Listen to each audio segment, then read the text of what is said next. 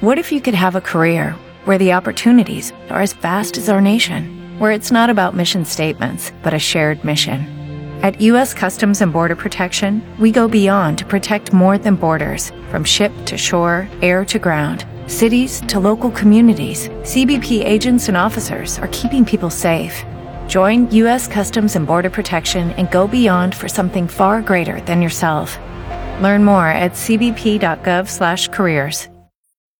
Live from South Florida, the Brian Mudd Show starts right now.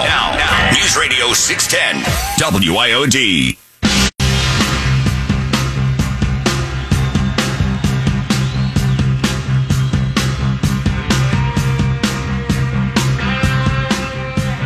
On the one hand, if he pushes too far and tries to do things, for example, support Ukraine militarily, that looks provocative and provides the Russians with an excuse for going to war. On the other hand, if he backs away, he looks like he hasn't stood by an important U.S. friend in a very dangerous situation. Yeah, isn't it fun? I mean, how we have all these foreign policy problems again. You have Trump out of there, and now you got Russia that's engaged in provocation in addition to China, in addition to the debacle in Afghanistan. All good times, right? We'll talk about some of this here momentarily. This is a big week for the 45th president of the United States.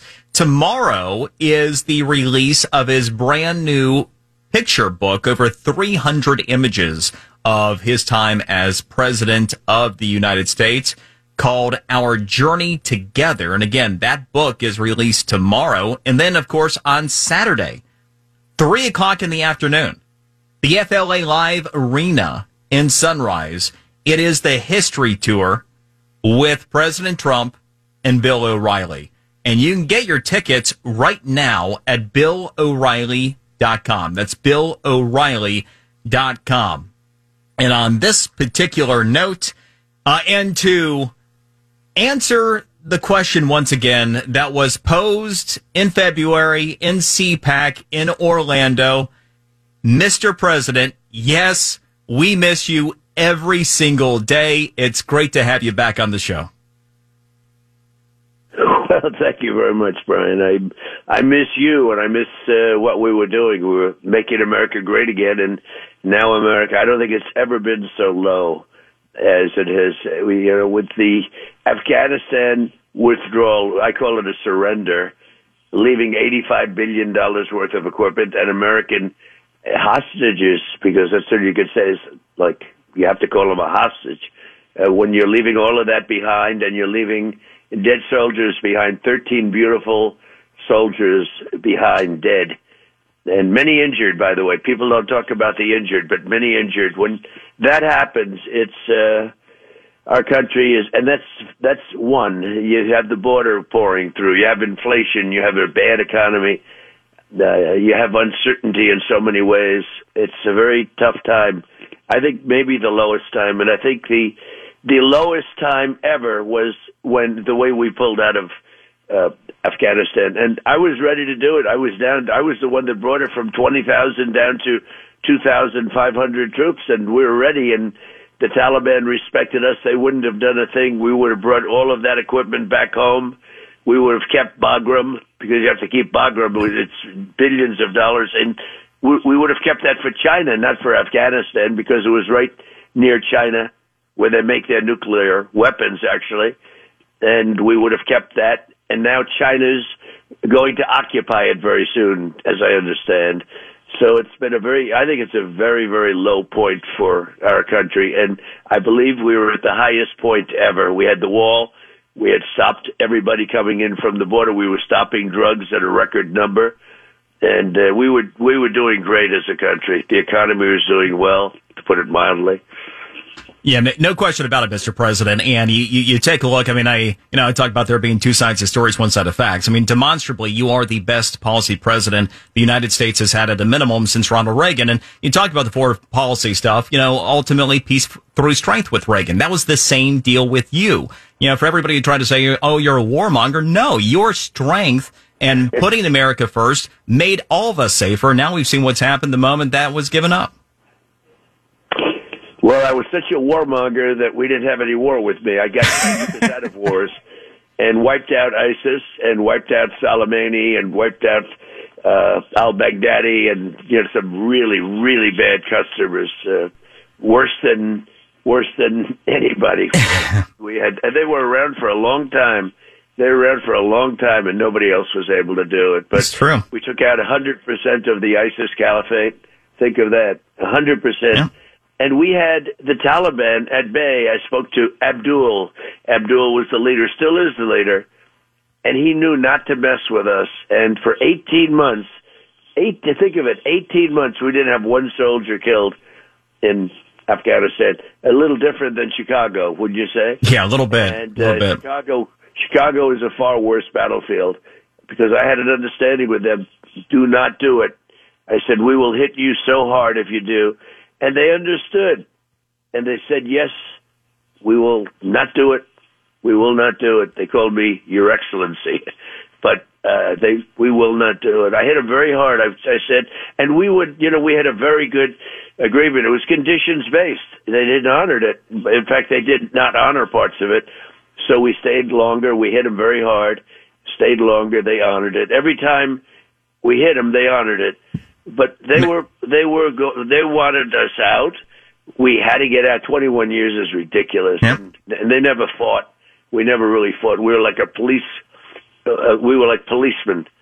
And Ghani was a total crook, and I called that very early. I called that years ago. Yeah, well, Mr. President, I mean, no, we will continue to benefit despite what this administration's done because of what you did and laying groundwork and having credibility upon return of competent government in this country. To that end, the one thing everybody wants to ask you about 2024, which I'm sure is as annoying as it is flattering because people want you back. But that, the thing is, it's about 3 years out. Walk with me for this for a moment. So in a little more than a year, this can happen.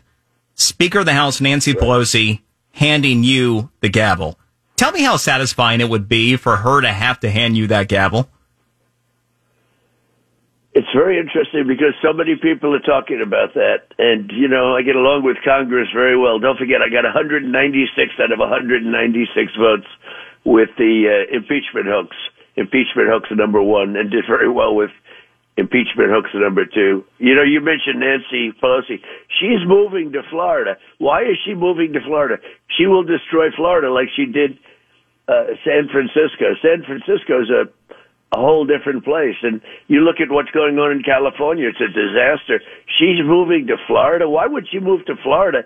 She had nothing to do with Florida. So it's like, I can tell you, the people don't want her to move to Florida. She's going to move to Jupiter. I understand, or whatever. Is this possible? Something tells me it's not going to play out that way. I don't know. You're great at your job. You have to tell me, is this really possible? Nancy Pelosi is now moving to Florida. She never had anything to do with Florida except criticize. You know what happened, Mr. President? I think she might have been taking a look at it, and then she saw that the family's joining in Jupiter as well, because of course you got Junior and you got Eric, and she ended up getting scared, so she, she left. So now I don't think Nancy's going to end up moving here after all. But you mentioned Florida. A lot of the Marxists in the news media have been trying to pit you against Governor DeSantis in the hopes, I think, of creating like this Republican Civil War. I'm of the opinion that if you run in 2024, DeSantis will not. So I think it's a moot point. But what are your thoughts about Governor DeSantis and kind of this attempt at a manufactured, conflict between you two? So I do think if I run, he won't. And he knows that. And we have a very good relationship, by the way. We had, when I was president, we worked really well together. I helped Florida a lot, including ships that were heading toward your region, and I said, nope, turn them back. We had a lot of working together, and we did a great job with the hurricanes and the Panhandle in particular. Boy, did we take care of the Panhandle. I love the Panhandle, but we took care of everything in Florida. It worked well together, and I know they try and create a fiction. I don't think it exists at all. It might, you never know. And if he wanted to run, that's okay with me. I think we'd win by a lot. But he's good, and he's done a good job as governor. We've had other people. We have other Republicans that have done a very good job. When Ron came to me, he was at 3, and he had no money, and he asked for an endorsement. And I actually, wasn't too thrilled because, he was very good. He helped me with the Mueller hoax because we had many hoaxes, and he was on television a lot. But people didn't relate him doing that as governor. So when he announced for governor, people really didn't know who he was. You know how that works.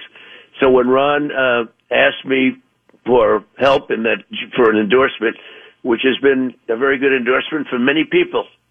Unfortunately, sometimes the wrong people, like Kemp in Georgia. Every once in a while, you'll endorse somebody, and they'll turn out to be not exactly so good. But Ron turned out to be good, and I'm proud of the endorsement. So he was at 3, and 3 means you don't have a chance. He went up like a rocket ship. He went up like nobody's ever seen before. In fact, the Secretary of Agriculture, who I didn't know, he said he was at 34 and he had 28 million cash, and Ron was at 3 and he had no cash. And he said to me, I met him a year later. He said, you know, when you endorsed him, it was like a nuclear weapon went off. He said, we gave up. We didn't spend our money. It was over. And then I helped him get past their star because he was supposed to be a star. The one he was running against. He was going to be, he and Stacey Abrams were the two Democrats, big stars in the party. And we got by him, and he turned out not to be such a star in afterlife. If you look at him, that's not a star.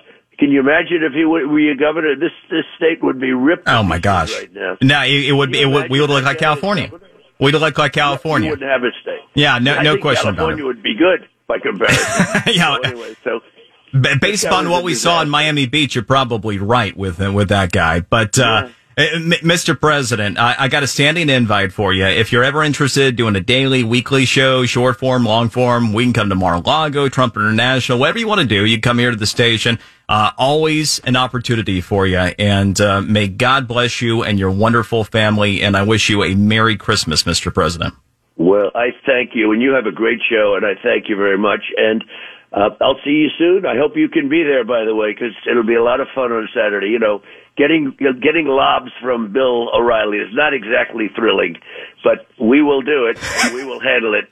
I don't think it's something Joe would agree to. I'm not sure. I don't think something Joe would agree to. No, we're going to have a lot of fun. Yeah. And it's an honor to talk to you, Brian. You're a fantastic guy. You're more than kind. The honor is truly all mine. And you're right that the press handlers for Biden would not allow him. I don't think it would be the NPR AP pre-selected people that would call. Until next time, Mr. President. Again, you ever want to do a radio show, anything, you get in touch with us. We'll do it. Okay, good. I will. God bless you, sir. Thank you very much. Thank you, Brian. Great job. Bye. All right, and so the event this Saturday. You want to talk to the president? You're going to have an opportunity. There is audience participation at this Saturday's event, the History Tour with President Trump and Bill O'Reilly. Again, it's at 3 o'clock. And if you want a pair of tickets right now, we got them for you. 6-caller, 866-610-6397. You're listening to The Brian Mudd Show. News Radio 610 WIOD. Celebrate our... What if you could have a career where the opportunities are as vast as our nation, where it's not about mission statements, but a shared mission? At U.S. Customs and Border Protection, we go beyond to protect more than borders. From ship to shore, air to ground, cities to local communities, CBP agents and officers are keeping people safe. Join U.S. Customs and Border Protection and go beyond for something far greater than yourself. Learn more at cbp.gov/careers.